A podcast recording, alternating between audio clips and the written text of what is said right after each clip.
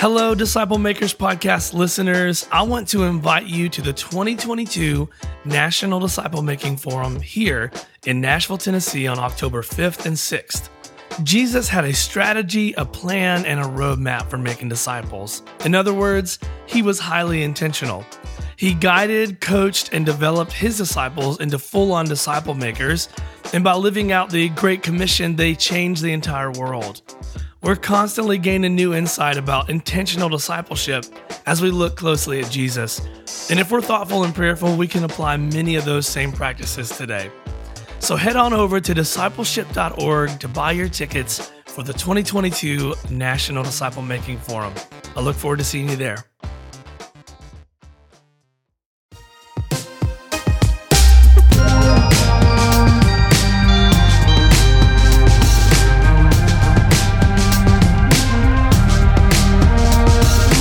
Hello, everybody. This is the Disciple Makers Podcast by discipleship.org. I'm your host, Dave Stovall. And this season, we've been working our way through the track sessions from last year's National Disciple Making Forum. Today, we've got Scotty Kessler from Faith International University. This was their track session number two. So if you missed the first one, make sure you skip back to the previous episode to get caught up on that. Scotty is a passionate disciple maker, and he's also a football coach. So the message you're about to hear today is both passionate and fiery. It's great stuff from Scotty about what discipleship is not and also the role that prayer plays in making disciples.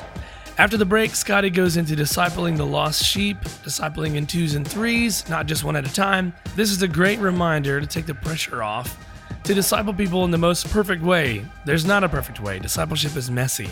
Let's embrace the mess and go with what God has put on our hearts for discipling the lost sheep. All right, y'all, hope you enjoy this episode. Let's jump in. It's a Scotty Kessler with Faith International University. Okay, let's begin. Um, we got a few people in here that were here the previous session. I think most of y'all are uh, new. So some I'm just going to repeat a little bit in the beginning, if you don't mind. My name's Scotty Kessler. I'm the director and a professor of the Robert Coleman School of Discipleship at Faith International University and Seminary in Tacoma, Washington. I live in Omaha, Nebraska with my wife and I have three kids, one at home, an eight-year-old, and my boys are out and about 23 and 26. Uh, this breakout session is called Discipling Biblically, the Master Plan Way, what it is and what it isn't. The way the sessions worked out is last session that you just came from. Uh, we talked about discipling biblically what it is. This session is about discipling biblically what it is not. So if you were in the last session, they'll at some point be married a little bit. If you weren't in the last session, it will be a shade disjointed. Um, uh, tomorrow is a repeat, so if you're here for the second session and you want to hear the first session, just come to the morning time tomorrow, which will be at 9 a.m. The second session tomorrow is at, excuse me, 8 a.m. 8 a.m. tomorrow is the uh, repeat of the first session, and 11 a.m. is a repeat of this session. Um, I'm not an expert on discipleship or evangelism. I am attempting to work out my salvation with fear and trembling. Uh, hopefully, I'll come off uh, with humility. Um, and I hope to have some conviction also about what we believe, and, and I'm attempting to articulate that. Um, in most cases, what I say is, is there are points that are agree to disagree, meaning I'm not implying that this is the way at all. I, I, am, I am implying that it's a way to look at these things. It's not the way to look at them. And uh, I'd feel completely fine and embrace your having your own conviction different and uh, doing it a different way. Just like uh, we who have children parent in a few ways similarly, there's a lot of differentiation in how people parent, and nobody would contend that's inappropriate. There's not a perfect way to parent. There are no perfect parents. We're all flawed parents raising flawed kids you know, under the mercy and grace of God.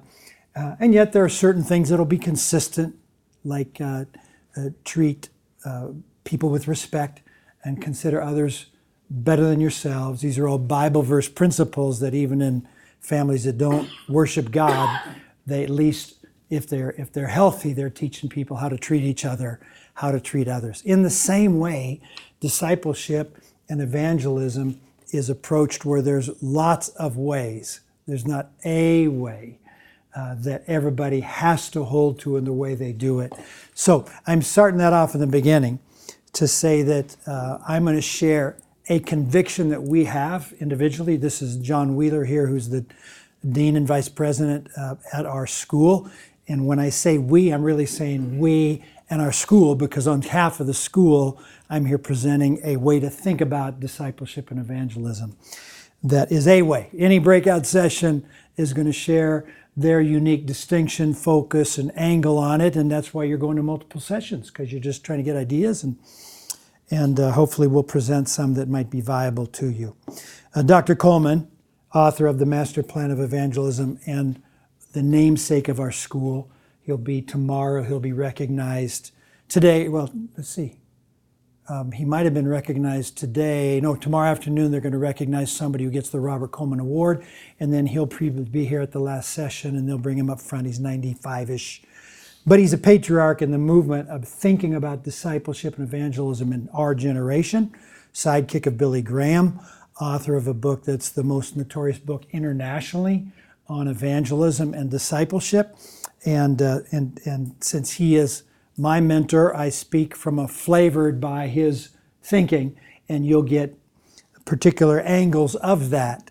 Just like when we raise our children, they're a little bit like me and a little bit like my wife and a little bit like neither of us. So it is in disciple making also. Our disciples are those that we're mentoring, whatever terminology you use. They're a little bit like us, they're a little bit like others, and they're a little bit like however the Lord wanted to mold them outside of our intervention in their lives and certainly that is the case uh, for me in our thinking about this. So let me open in prayer. Uh, Lord, thank you for the brothers and sisters that are here. You brought them here, so you have some purpose for their being here, and I pray that I handle what you've given today the way you want for their sake, for your name's sake, and for their sake, Lord. You're the teacher.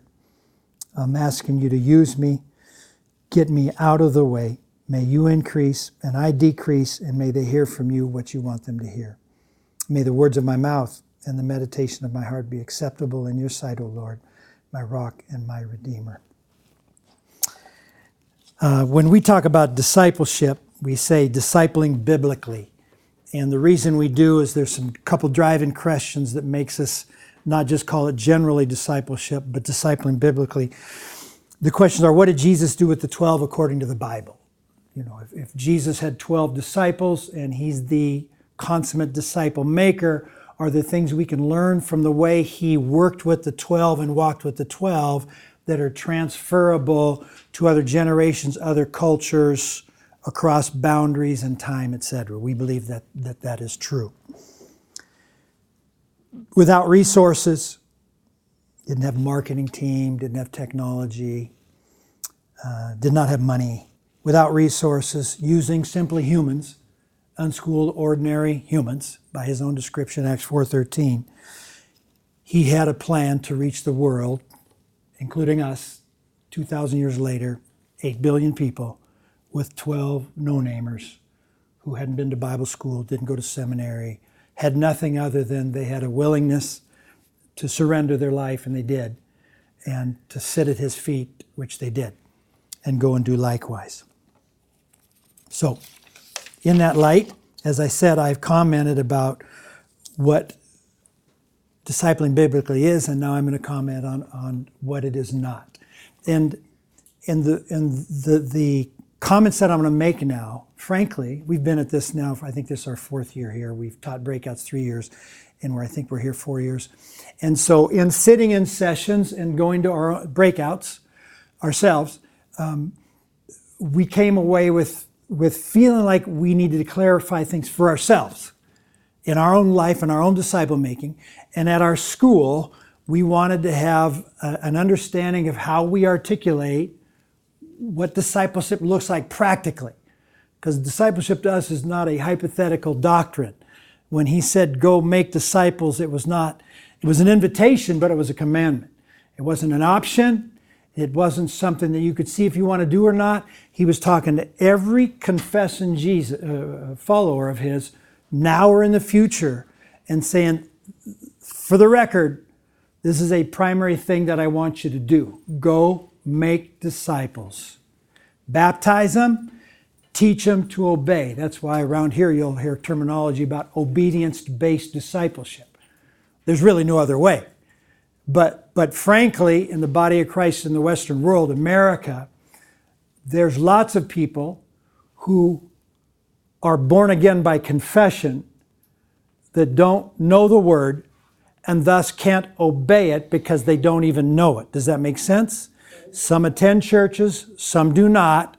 And so when they talk about obedience based discipleship, they're really saying this is the only way there is discipleship is obedience because God said, uh, go make, baptize, and teach them to obey. But it's a reminder to us in the discipleship community, part of discipleship.org, that we want to make sure that this is not about simply converting. This is about following such a way that you have a heart to obey. Though we're all flawed, the heart is to obey, and when we don't obey, whether out of ignorance or arrogance, meaning you didn't even know that that was in the Bible something you're supposed to heed, you're still accountable to it, whether you're ignorant of it or not. You know, Jay and I are football coaches, and whether I know a certain rule in, in football or not, when I'm in the game, the officials are going to make a ruling. And if I didn't know the rule, I'm still bound by it, and I can't say, I'm sorry, I didn't know that. I didn't know that. You, that that's good you didn't know it, good you didn't know it. I understand you didn't know it, but you're still bound by it. And we're bound by the Word of God, whether we know it or not, so it'd be helpful to know it. And that's why He's trying to teach us who are walking with others to teach them not only knowledge acquisition, but obedience on the knowledge that's been acquired, right? We break ignorance Ignorance doesn't mean stupid or foolish, it just means you don't know. So we break ignorance with education, but there has to be an action step on the education of obedience for you to be a true follower of Jesus. Because there's really no such thing as a disobedient follower of Jesus, because how could you be not following him and follow him? Right, so a Bible verse we use in that regard. I'm off on a little rabbit trail, but I'm going to trust the Holy Spirit on this one. 1 John 2, 3, and 4 says, We know that we've come to know him because we obey his commands. The man who says, I know him, check this out now, because this is provocative for the American church. The man who says, I know him, but does not do what he commands is a liar, and the truth is not in him. I would contend it's not going to go well for that person. I'd contend that that is not a good plan. It's not that they, it's not that we don't ever disobey, it's that when we do disobey, we're repentant. And so he's looking for people with a heart to obey, who want to obey, and when they don't obey, they make it right by confessing their sin. Does that make sense? So we're not talking about sinlessness. We're talking about the heart of God to want to obey, and when we disobey, to get right with Him about that disobedience. That's what a follower of Jesus looks like.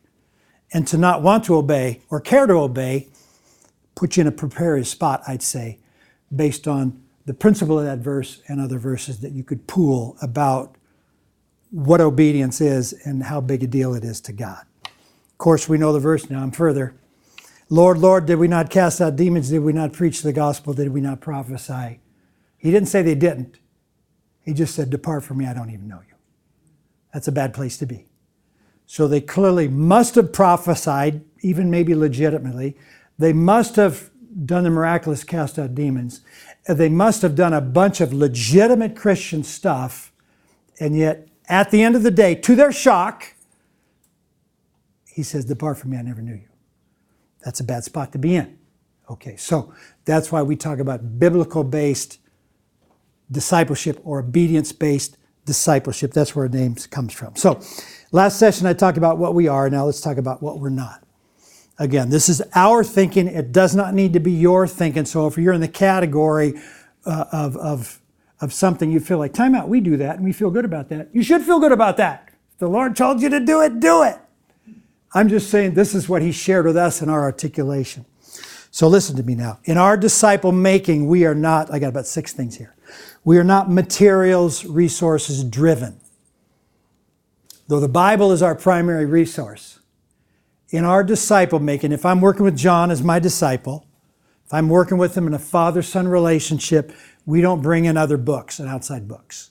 We work in and through the Bible because it's hard enough to learn what the Bible says and obey it than it is for us to study books about the Bible. Even if they're anointed by men and women of God, we make sure that our primary operating system is the Word of God.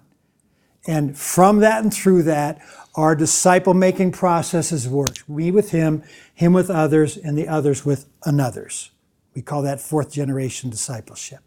When those you work with work with others who work with others, that to us would be under the banner of discipling biblically.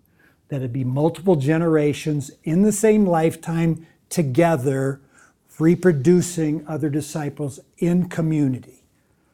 This is bigger than just having a small group and helping people grow. Okay? It's different. Not better, or worse, it's different. It'd be our conviction, but if that's your, not your conviction, that's cool. We want to be Jesus driven, Jesus operate, uh, you know, driven by the operation of the Holy Spirit through the Word of God. So we're not using other books. Frankly, the only book that we introduce, this is not an exception to what I just said to you. Because we're trying to teach a way to think about making disciples, which is a biblical mandate, we use this book as a supplement. So if I was teaching this class, part of what I would do is we would go through this book also as I'm teaching the class. Even the Bible is our operating system because this says what I says, which I'm saying better and different. Because it's the guy who people recognize had the articulation that is most recognized by Billy Graham and Bill Bright and Luis Palau, these legends of the faith in our generation, all say, other than the Bible, this book framed their disciple making more than any other book. So it's worth considering if you have people that have a lot of fruit out of it in our lifetimes doing it. That'd be the only exception, and, and I don't feel bad about that being an exception in this case. Number two, we're not church driven. Hear me now. We're committed to the local church, but, but discipleship is not a program. It's not a program within the local church. Discipleship drives the local church because it drives them to do what they're called to do in community to reach the lost and raise up the saved. And discipleship, biblically, is the mechanism within the local church that does that in our experience, and it seems to be the biblical record in a way that we would say he ordained. Now, you know, I'm stepping on toes maybe, and so I'm just saying this is our conviction. You can decide if it's your conviction, but this kind of making disciples, which he commanded everybody to do, was not separate of the local church. It was within the local church and should be the driving educational process within the church, is our opinion, versus having Christian education classes where people learn stuff but don't have somebody individually teaching them who's responsible for them. Does that make sense? So I can go to a class where I learn, or I can learn from someone the materials. Jesus didn't take the 12 to rabbinical school, he was the rabbinical school. He didn't give them a three ring binder, which is what we do, right? Give them a book, give them some stuff, invite them in, invite them to a small group. We give them stuff hoping that they bite and actually do it, but they don't have anybody to do it with or anybody that could help them with it. That would seem to be problematic to us. That's not just based intuitively, that's my experience. I was on pastoral staff at a megachurch for seven years. Our plan was a bad plan. It bore bad fruit. Bad plans tend to bear bad fruit, meaning it didn't get what it wanted. Out of its sincere attempt to take professing new believers or orphan believers, meaning they're not new believers, they may have Lord, known the Lord for a year or a decade or three, but at some point they acknowledged that they didn't know much and they wanted to learn more. And so the option was to give him a class. Can you imagine my eight year old daughter? I just given her to a class. If, if I didn't parent my daughter, I saw her on Sunday for an hour or two, and I saw her on Wednesday night for an hour, which is what we do to believers. We send them to a class with somebody they have no relationship with, probably, to teach them stuff. We never do that to our own kids. But we do that to his kids all the time, and we don't think twice about it, which is a problem. Uh, we are not small group driven. Third one. Hear me now. These are all plays on words. Where you find small groups, I've been in churches and small groups, you probably have small group ministry. There's nothing wrong with small groups. It's just there may be no discipleship in small groups of the kind we're talking about. You go to a group, it's small, and you fellowship maybe, maybe you pray a little bit, you maybe go over a book, you maybe have a meal together. All of it's good. It's not making disciples. It's allowing to be in community that's good. It may be allowing them to learn stuff about God that's good. All this stuff is good, but it's not making disciples. You would never do that to your own blood. Why would you do it to his children? Raise them that way. This is the disconnect that we find. That's what I'm trying to articulate. It was our way of thinking about this. Where you find biblical discipleship, you'll have small groups. Because I'm meeting with one or three or nine guys, and we're a small group meeting, learning about God and learning to obey, and reaching others who are lost, and bringing into the fold those that are saved that have no spiritual parent or have never had one. I was never discipled. I grew I was saved at four. I grew up in a denomination that's historical, orthodox, conservative Mennonite. I never heard any of this stuff, never had an option, nobody ever approached me. I was discipled by the local church as an umbrella where they threw out food on Sunday school and et cetera, and I picked and choose what I, you know, and, and it worked out okay for me, but for a whole bunch of others, it didn't because they didn't have oversight in the process, they didn't have supervision, they didn't have somebody spiritually parenting them, parenting them. Right? They didn't. So, where you find small groups, you may not find discipleship. However, where you have biblical discipleship of the kind we're talking about, there will be small groups of disciples and disciple makers. And so our discipleship drives small groups. It doesn't, it isn't there as a substitute for small groups. And small groups is not a substitute for discipleship. So you can have an incredible small group program at your church. And that doesn't mean anybody in that small group has anybody individually walking with them in the early stages of their faith. Does that make sense? Nobody responsible for. Picture this. This is, uh, uh see, I'm going to get to this, but I'm going to hit it right now. So when we think, this is a, this is a thinking thing. It's not a Bible verse, although I could think I can biblically support it. When we think about discipleship, we think about spiritually parenting. So we'll say, Who's your father or your mother spiritually? Who is responsible to walk with you during these early stages as you transition into super baby, to elementary school spiritually, to junior high, to high school, and then out in the fold? Who is overseeing you in this process? Most people had never had, I didn't, an experience of having anybody say, Let me walk with you. Would you like to walk with me? I had lots of people say, Let me know if you need anything. Let me know if you need anything is not going to work when you're in trouble because usually it's too late at that point or you're too embarrassed or shy to ask for help. Does that make sense? It's way too late. When you finally get help, that means it's too late. When you have somebody walking with you, you don't even get in that spot where it's too late because you always had that off. Because somebody knows you and they know what you're going through all the time, right? Just like a parent does. I shouldn't say that. We get tricked sometimes. We don't know what's going on. But we got a better chance of knowing what's going on because they live under our roof and we have a quantity of contact. This is a rub. We have a quantity of contact with them over time. So there's a better chance we know what's going on with them. Or we can discern, even if they don't talk much, we can know something's up, right? How do you know that when you see somebody once a week in a small group meeting that you don't interact with during the week? I mean, his life may have gone to the toilet within that week. And, and he may not have brought it up because he didn't feel safe, in which case, God knows what happens within that week or that day or that month that you're out of contact because the group wasn't meeting. Problem. So we see a discipler like a father or mother spiritually, and we see mentors, we distinguish the difference.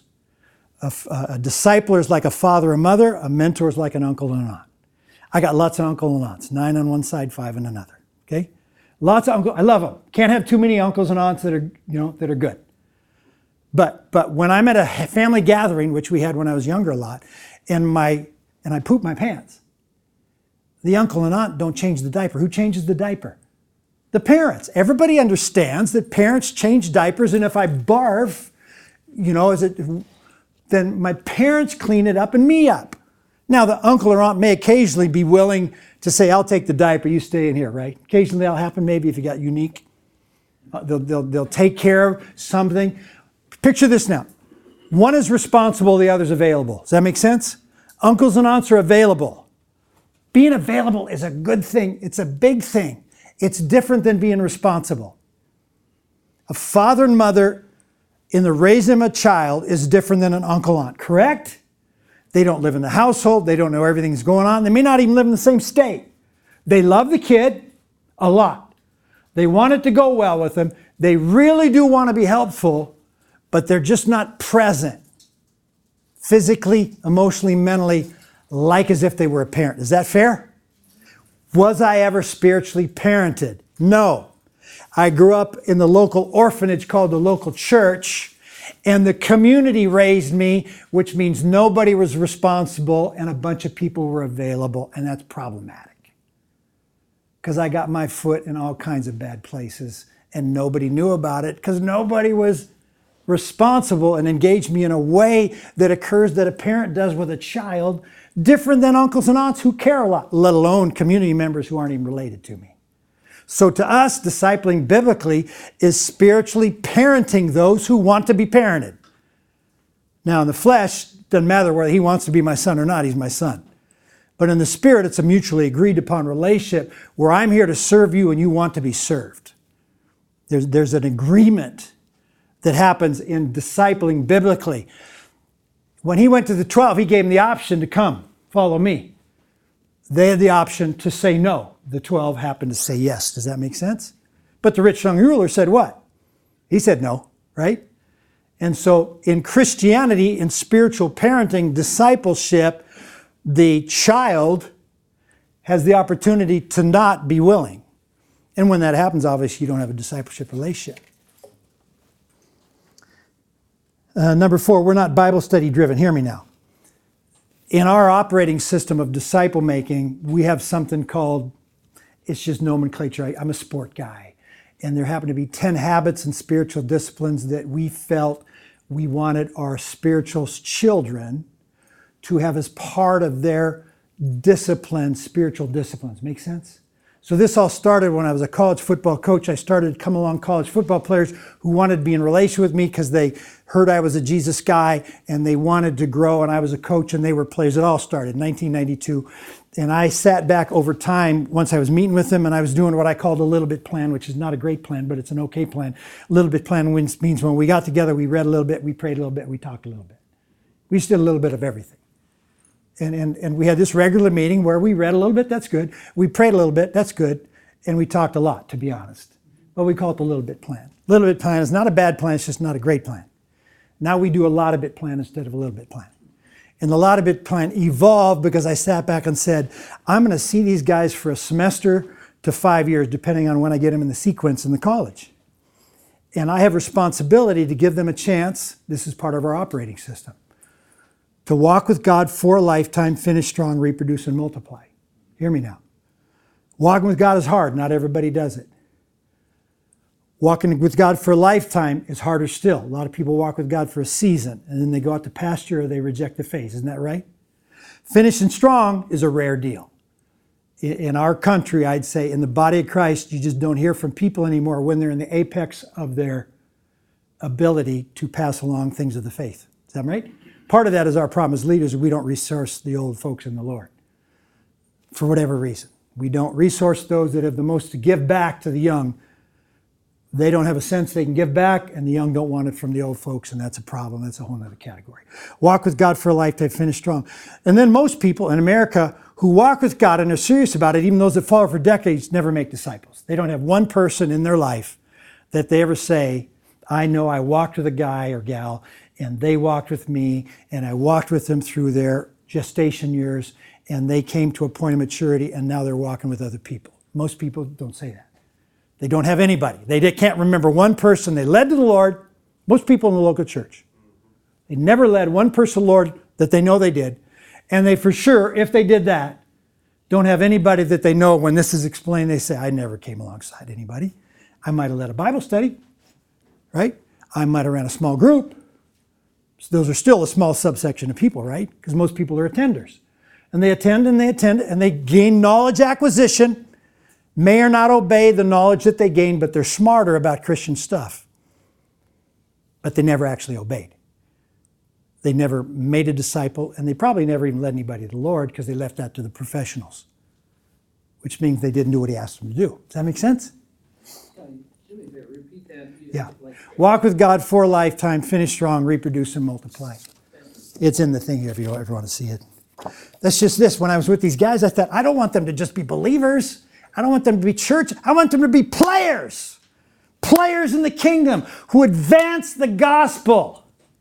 Lead people to the Lord, raise them up in the Lord, empower in the Lord, send them out in the Lord, reach others for the Lord until they die or Jesus returns. This is the minimum expectation of a believer. This is not for the high end guys, the special stars. This is every believer's responsibility, and we've made it optional at every level. My, my opinion. My opinion. Local church. Uh, so we're not Bible study driven, though studying the Bible is one of our core tools. You know, our operating system is this is what we, if I was walking with Daryl over time, uh, we would walk through reading the Bible, read, pray, reading, memorizing scripture, learn the books of the Bible through a Gilligan's Island little kid song. Genesis, Exodus, Leviticus, Numbers, Deuteronomy, Joshua, Judges, Ruth, and First and Second Samuel, First and Second Kings, and First and Second Chronicles, Ezra, Nehemiah, Esther, Job, and then the books. So through a Gilligan's Island theme song, everybody learns 66 books in a row within two weeks. It's a clean deal. They don't have to go to the table of contents. They find their way around the Bible. Okay, prayer, Bible reading, Bible memory, Bible song, uh, Bible study. Not not Bible study. Not doing Bible studies. Not, we're not about knowledge acquisition. We want to teach them how to use a study Bible to answer their own question and the questions of others. Learn how to use a study Bible. We can do that in, in the first world. Everybody can buy one, or I can buy it for you, whatever. A study Bible with cross reference system and verse pools so you can build a doctrinal case. God willing, you'll do it with me because you're in a discipleship relationship. But if you're on an island by yourself with a study Bible, you can build yourself up in the most holy faith by using the study to study the Bible. So the Bible interprets the Bible, and you don't need a podcast or some kind of book from some guy who did his dirty work for you.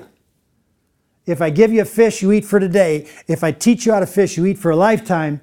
If I teach you how to teach others how to fish, everybody eats forever. Stop giving people fish because then you got to be enabled with them always or they die.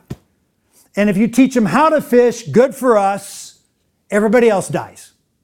But if I teach you how to teach others how to fish, eventually everybody eats forever. This is discipleship. Make it reproducible so it's sustainable, it'll last. It'll multiply beyond yourself to the ends of the world. It's simple, it's oral, it's relational, and that's why Jesus didn't need stuff. He just needed himself to be there in an intentional, that means on purpose, intentional, strategic, that means they had a plan to meet with 12 guys for three years, fill them with the Holy Spirit, send them out, and it was going to be okay.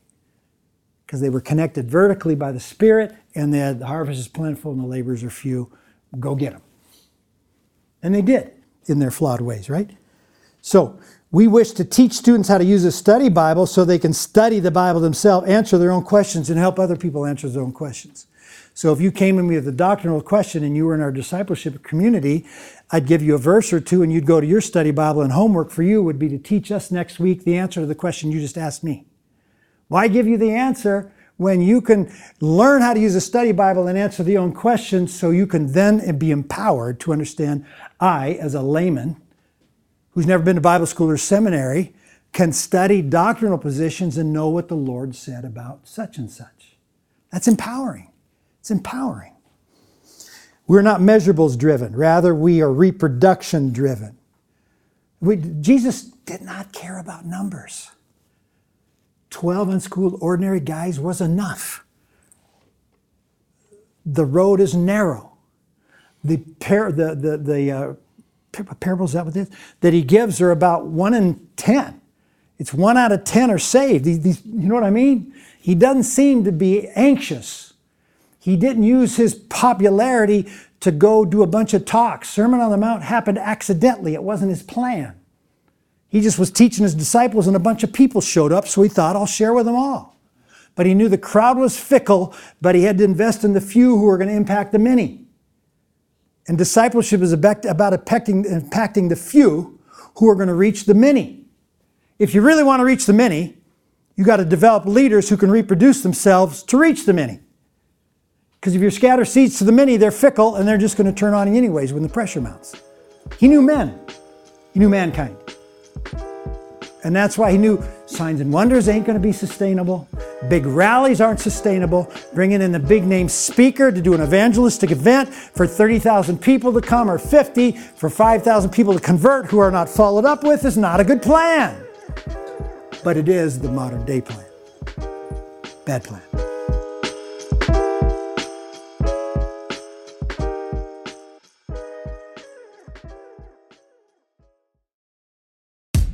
Hey, I hope you've been enjoying this episode so far. I wanted to take just a second to tell you about the discipleship.org collective. It's an online community designed for disciples and disciple makers. And if you're a follower of Jesus, then you fit in one or both of those categories. And we made this website with your needs in mind. The website itself is super cool because it's like stepping into a virtual church building. There's a welcome center, an auditorium for main events, and even some classrooms. Right now, you can get free access to this collective where we provide weekly webinars, we've got ebooks, and even disciple making assessments for you and also your whole church.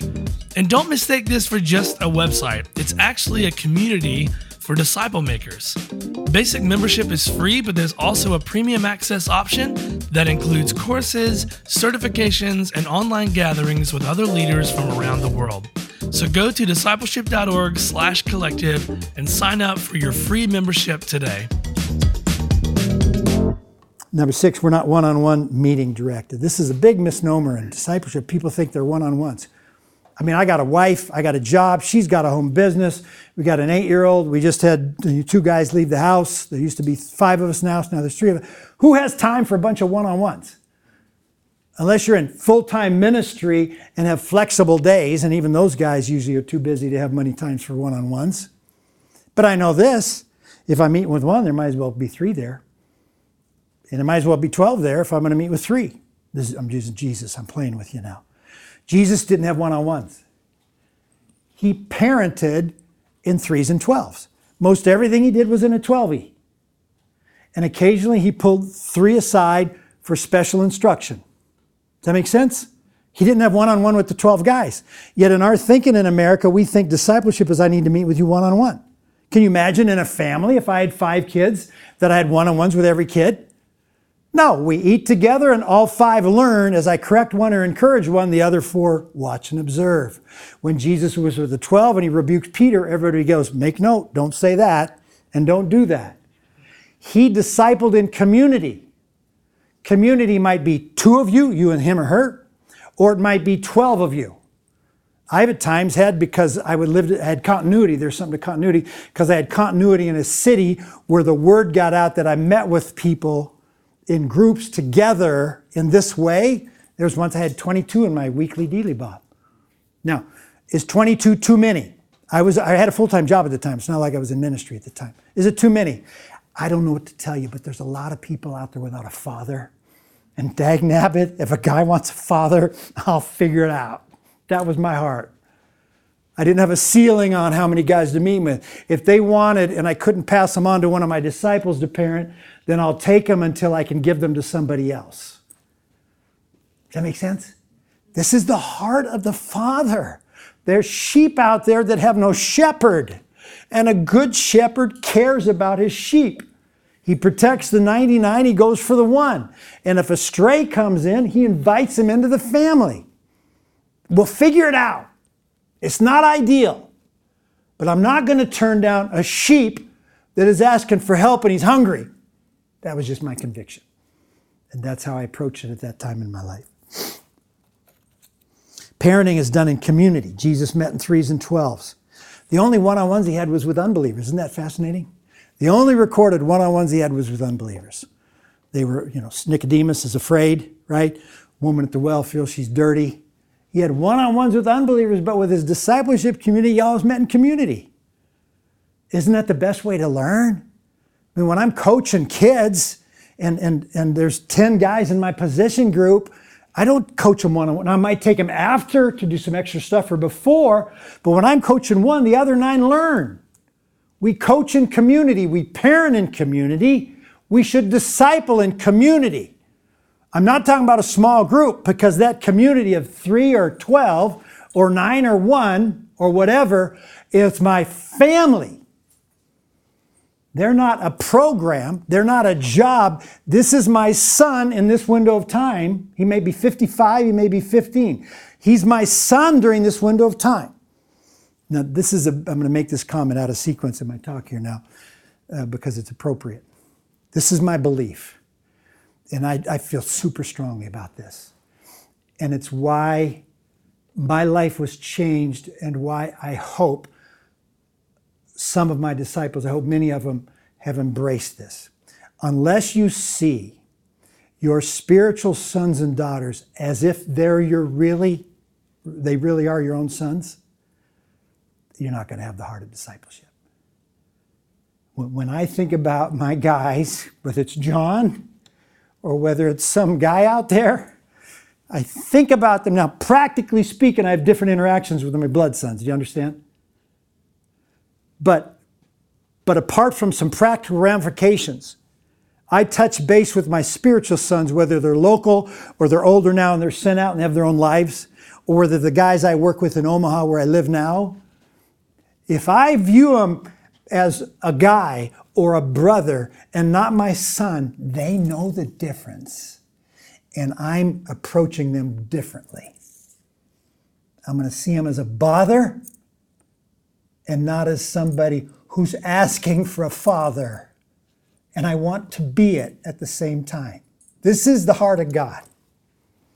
I had some thoughts this week and I actually wrote them down. I'm going to go there right now. And I have no idea where we'll end up, but we're to, we're to roll with the Holy Spirit. I had some thoughts here about shepherding. And I was pondering it this week because I'm reading, I'm, I'm, I'm, I'm uh, there's a Bible teacher I really, really enjoy, and he's in 2 Samuel right now, David. And, and I've been reading for now a number of years Samuel and Kings and Chronicles continuously. It's kind of my continuous reading because there's so many lessons from good kings and bad kings.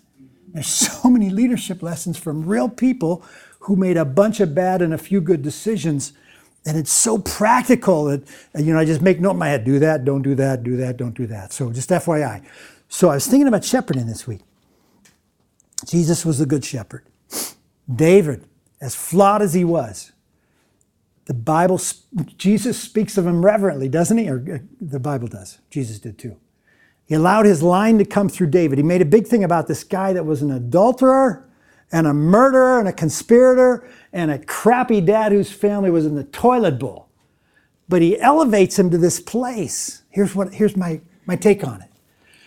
Because Psalm says David shepherded his flock with integrity of heart. David might have been a lot of things, but you know what God could say? He took care of my people Israel. He cared for my people Israel. You, as a parent with your children, when you have a babysitter or somebody that really cares about your kids, there's nothing like that, isn't there? I know people that like my kids, and I know people who love my kids. It's a big difference. It's a big difference. And God said to us as leaders, I reckon your leaders are in this room. I know you are. He said, Shepherd my flock with integrity, because they're my kids and I'm giving them to you for a month or six months or a year or a season. And I want you to take care of them like your own, because that's my heart. So, to David, to Peter, remember, Peter ends up with this interaction with Jesus based on his failure and his repentance, and he gets embraced back in the community.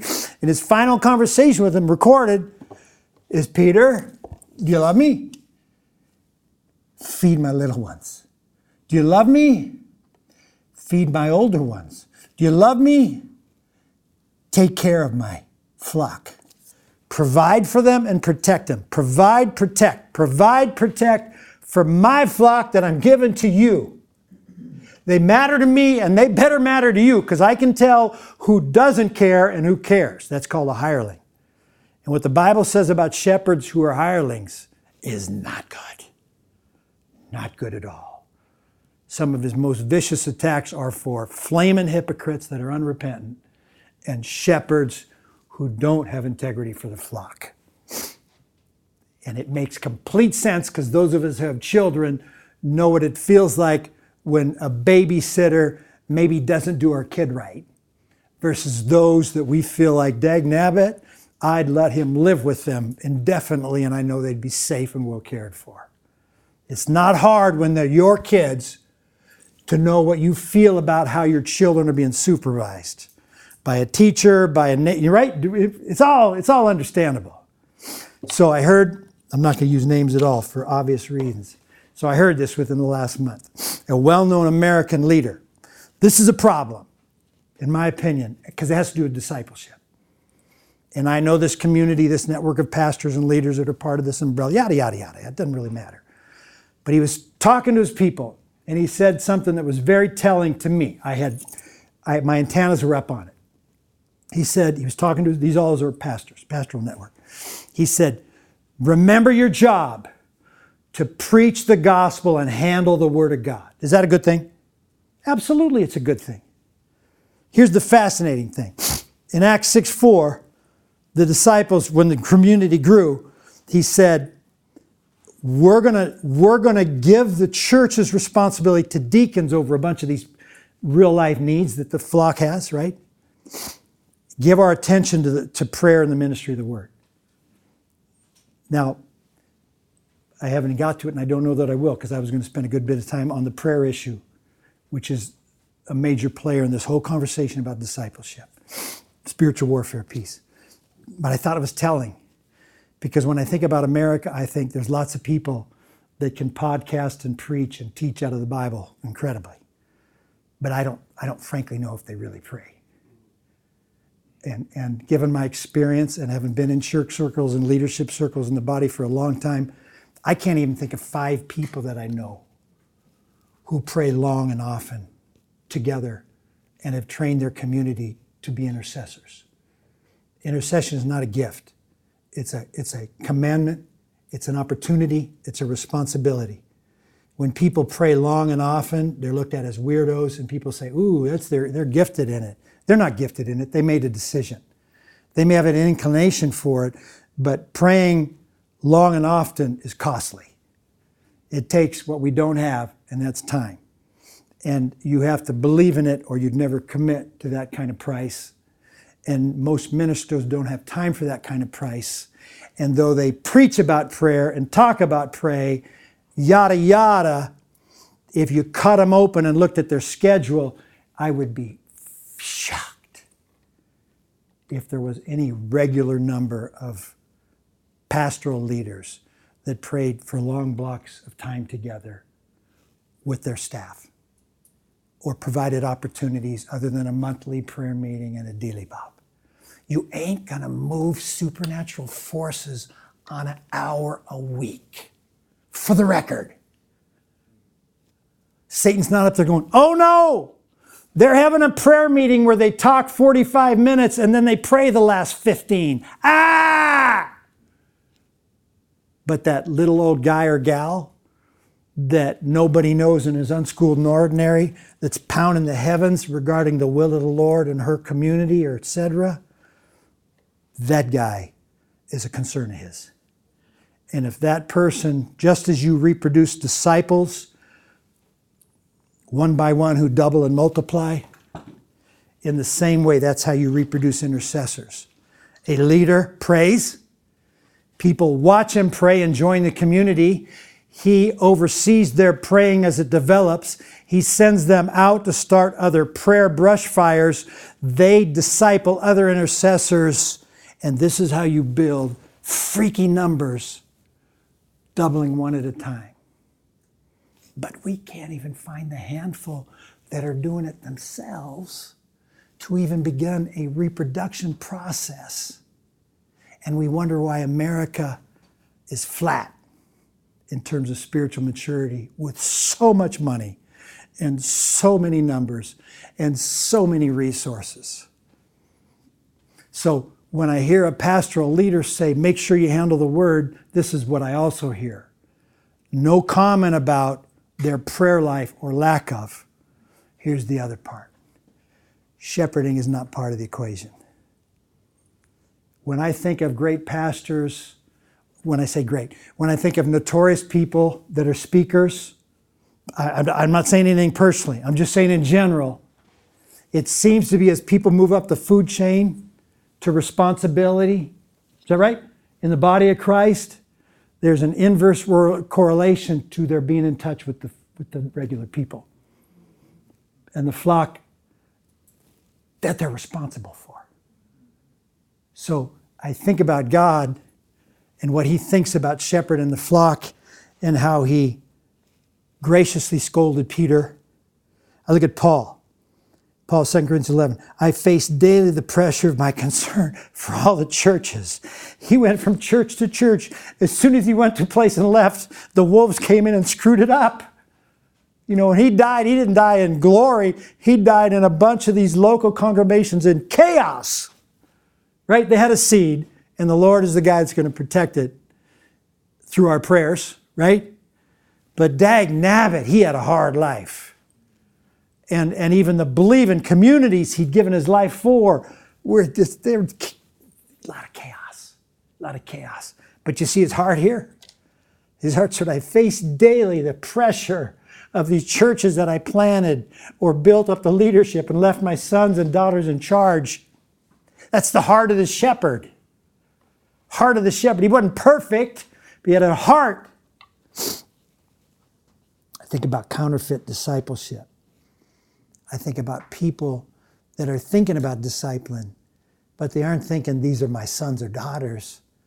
Their things are these are the guys in my group, right? and they, they care about them. They don't care about them like a shepherd cares about the sheep. That's what I feel convicted about. Am I a shepherd when I disciple, or am I just doing the math? Am I doing the math? Because the math does not lie, the math is real. And it's legitimate. This is legitimate. This is, this is, a, this is a discipleship confirmation a, uh, conversation in a conference like this. Think very deeply about the difference between addition and multiplication. This is my encouragement because I've been in discipleship circles now for 30 years, and I think the body is seeing this incorrectly often. My opinion. My opinion. I may be wrong. You know your circles. There's books about multiplication, there's conferences about multiplication. Our community here talks about multiplication legitimately. But I think a lot of the times they're really thinking about addition and they, they, they have not seen the difference for this reason. If I'm meeting with 10 guys in addition thinking, somebody of those guys who's got a little bit more of whatever, chutzpah, right? He's going to end up, when the group gets too big, we're going to end up spawning another group, right? You get six, seven, you feel like, whoa, we're too big, we're losing intimacy. So so somebody branches off and I send somebody, right? Somebody goes over, usually the one, whatever, whatever the criteria is. So now we got 20. In disciple making thinking of the kind where reproduction is the target and not addition, these 10, each one of them is reaching out to another person and teach them how to reach out to another person. So I don't have one group that's just adding. We were 10, now we're 11, 12, 13, 14, 20.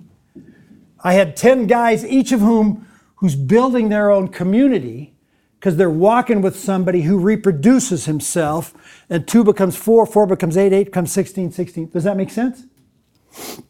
So in disciple making, if you want to multiply, you have to walk with people and teach them how to walk with people. And make sure when I say make sure, I'm saying don't hope. Make sure that they teach those they're walking with to teach those they're walking with that they need to walk with somebody else and to continue to do that. Now, these are all hypothetical models because people are going to fall out and, you know, this is all hypothetical. But Jesus was not concerned about reaching 8 billion in 2,000 years because he realized the principal reproduction would turn into reaching the masses and the world because people would give their life away and teach them how to go and do likewise. And so it would play out, even with flawed humans not reproducing at all or all the time or well. Does that make sense? He knew enough of them would get it that it would multiply enough over time that he doesn't have to worry about Nashville in 2000, right? Because I'm going to have people that are going to go and they're going to go and they're going to go and we're going to reach the world. And that's why in our generation, regardless, you know, depending on our age, we don't need to worry about having more resources. The harvest is plentiful. The people are out there. They just need to be spiritually parented and taught how to parent others. Who parent others, which means if the world didn't end, which it probably will, in my opinion, and, and if it played out for another 40 years, right now in this room, there's enough people with the math that we'd reach the world. And we don't have to have, I don't need to know how much money you have. I don't need to know if you know IT. I don't. I don't need to worry about a marketing plan or a big name or who here that's really gifted can be the face of this thing. We don't need that. We just need people who have a heart of a shepherd and will embed in their disciples to go and do likewise and teach them to do likewise. So in text 2 Timothy 2 2, when Paul's talking to Timothy, this is an epistle version of this generational discipleship, Paul said, Timothy, the things you're hearing me say to these people, you tell others about, and make sure those others tell somebody else, and it'll all be cool. That's the verse, 2 Timothy 2 2. This is how you reach the world. You walk with somebody deeply, Paul did with Timothy. You make sure he gets that his job is to reproduce himself and others, Timothy did and make sure that he understood the future generations is the target. It's not about me, Timothy. It's not about you. It's about my sons and grandsons and great grandsons, which I care about, and you better care about them too. And he cared about them because he knew I cared about him, and he knew what the heart of a shepherd was to care about them and to teach them to care about them. And enough of them would get it that even if the math breaks down, the ball's going to move forward with people that are being supervised, provided for, protected with an actual human walking with them. So when I walk with John and I say, John, who are you going to come alongside to disciple? And he feels, ah, abada, abada, abada, abada. We go to our circles and say, write down three or four names in each of these circles in your life, people you already have a relationship with. And let's find out who's lost and let's start praying for him so we can generate in him a heart of evangelism and given him some follow up tasks so he combines his prayer with action steps to rub with unbelievers so he give them a chance to have a relationship. And then we can find out who's in there flopping around in the mud going to the local church, but odds are really isn't grown because he's just attending the church. He's not really committed, and nobody's ever come alongside him. So when John, who's respected his community, comes alongside Danny and says, Hey, Danny, you want to start meeting regularly at all? We're just going to get together and we're going to go into the Word and we're going to pray and we're going to learn some stuff. Some stuff I'm learning from Scotty, I want to share with you. And Danny knows me, and Danny, Danny likes that. And he's thinking, so John's got a disciple of three or 12. And he gets going. And while I'm walking with John, John's walking with Danny and three or four of the guys. And when John has trouble or he doesn't know what to do about this or that, he comes to me and because he's my son, I just say, think about this, think about thinking. I'll pray about them, I'll pray about them, I'll pray about them.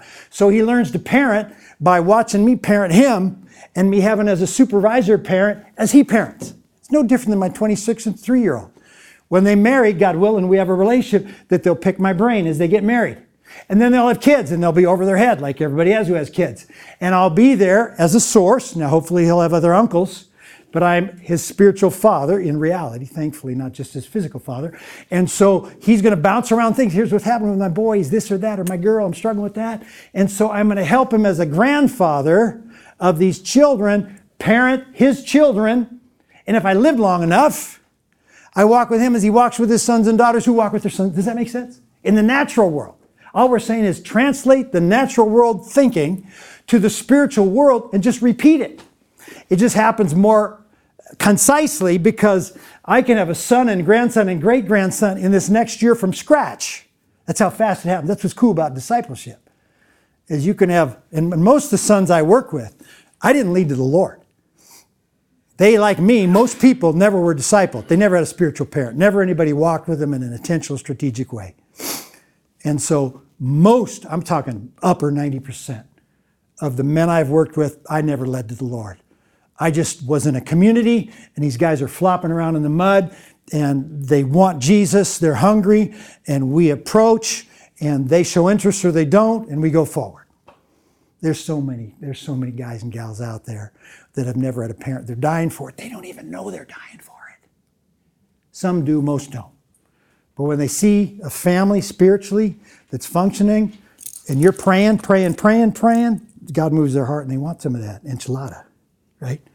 Okay, what do we got? Five minutes? Three. Okay, so for the record, um, uh, I, I, can email you the notes if you want. I got, yeah, I got business cards up here with my cell phone. If I can help you reach your goals, I'll do it. I got a website. It's on there, scottykessler.com. All this stuff are on documents you can pull off the web.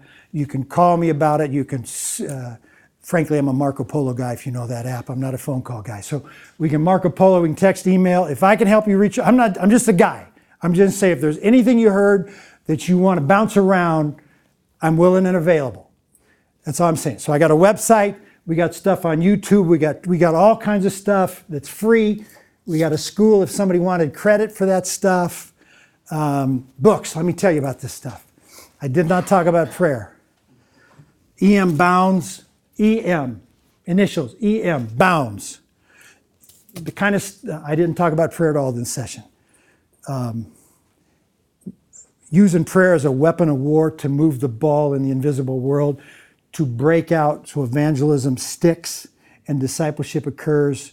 If you don't have in your arsenal what we call long praying, which is praying for an hour or more regularly with others, um, my experience is you're not going to get the bang for buck out of whatever your efforts are if you have not injected it with freaky amounts of prayer that nobody has time for. Nobody has time for it. You'll make time for it if you have a revelation that this is how the invisible world moves. It's not my opinion. Bible verses about the weapons we fight with are not the weapon of the world. They have divine power to demolish strongholds. There's all kinds of verses. We do not have, unfortunately, examples in our world that we can draw from of Christian leaders who got freaky prayer lives and it's known publicly, which is why we don't reproduce it because we haven't seen it. Uh, our churches, generally, my opinion, I'm not down on churches, I'm just saying FYI. So, uh, this is a great book, treasure. Just E.M. Bounds. He wrote eight little books, then he compiled into a complete thing if you want these books, just write me and I'll give you the Amazon click on them. Views, they're like five bucks, man, for a stinking latte. You can go to a guy that's got a, a picture of prayer, in my experience, unlike what is written out there, my opinion. Um, Dawson Trotman, to turn you on to this little, all that I talked about is handled in this little 34 page little booklet, 50 cents a piece. I send them out like candy to guys that are interested in discipleship just because I'm fishing. I'm fishing for somebody to say, I, I, I need somebody uh, Master Plan on Evangelism, the best single book out there to talk about this concept that we're going on. No, I do not, but they're simple to get on the simple to get on Amazon. Yeah, very inexpensive. Dr. Coleman's going to be here tomorrow. Unfortunately, they probably won't ask him to speak much. He's 95 years old, but when he prays at the end of the conference for the conference, uh, I think he's still of sound right mind that you'll capture his heart of a shepherd. You, you hear the guy pray, and you'll say, well, he's from a different planet. Because he is. And, uh, and that will be a good for you to see the infusion of the Spirit that caused him to look at Jesus and the 12 and put something down. So when you ask Dr. Coleman, I asked him this in the late 90s. I said, Dr. Coleman, would you write? You know, he wrote it in 62 or 3. Um, and he was a 20 year old seminary professor. It was his first class he ever taught on evangelism at Asbury. And he said, discipleship. I can't find anything written about discipleship. And so, with these 13 students, they just kind of together looked at the Gospels, saw what Jesus did with the 12, and it turned into a book. It's a really fascinating story. But out of that book, so I said to him, I said, Would you write anything different? And my first reaction is, you know, we change over decades, and I'd think, dag nabbit, I'd write everything different. I'm a different guy. But he said, he said, no, I, I don't think I wouldn't. My first reaction is, that's weird. And then I thought, the Holy Spirit wrote the book And so it wasn't about him being more or less mature to write it. And that's why it stood the test of time, because he didn't write it. And that's why he wouldn't change it, because the Holy Spirit got it right the first time. Super cool. So, anyway, let me pray for you. Lord, thank you for these people. Uh, Father, uh, if you want us to continue to engage, your will be done on that. They have opportunity, and I'm just a stinking guy. All I can do is give it my best shot. And I tried to do that today, and I pray your will be done. Help them remember what you want them to remember and forget what you want them to forget. Help them to hear from you. You're the teacher, you're the master. You got the master plan, you're the master evangelist, you're the master discipler. We go to you, O oh God. Thank you that you've given us people that have gone before us that we can glean from. But Holy Spirit, your name, O oh God, your glory, your will, you must increase, we must decrease. Forgive us our sin. Forgive us. In Jesus' name, amen.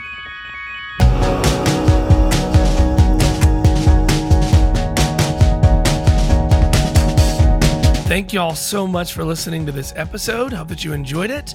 And I hope that you'll take the time to go over to discipleship.org slash collective and make a free account there.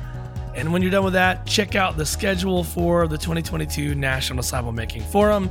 You can buy tickets today because it's going to be a great event, as it always is. All right, thanks again for listening. I hope you have a wonderful day, and I look forward to seeing you on the next episode.